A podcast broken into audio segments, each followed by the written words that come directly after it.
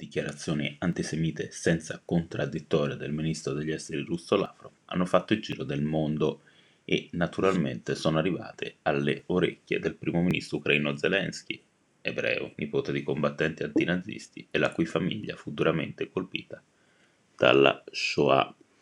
Il ministro degli esteri russo ha affermato apertamente senza esitazione che i più grandi antisemiti sarebbero stati tra gli ebrei stessi e che pure Hitler avrebbe avuto sangue ebraico. Come è possibile sostenere una tesi del genere alla vigilia dell'anniversario della vittoria sul nazismo? si è domandato in un intervento trasmesso nelle scorse ore.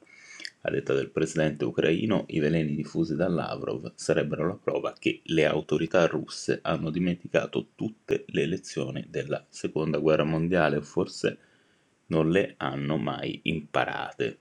Zelensky si è poi chiesto, adesso che questa posizione è nota, l'ambasciatore israeliano rimarrà a Mosca, le relazioni con la Russia saranno le stesse.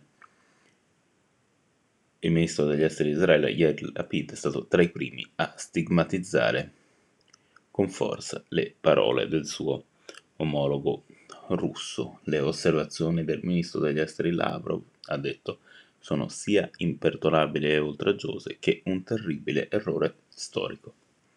Gli ebrei non si sono uccisi da soli nella Shoah il livello più basso di razzismo contro gli ebrei, ha sempre il suo pensiero, è accusare gli ebrei stessi di antisemitismo.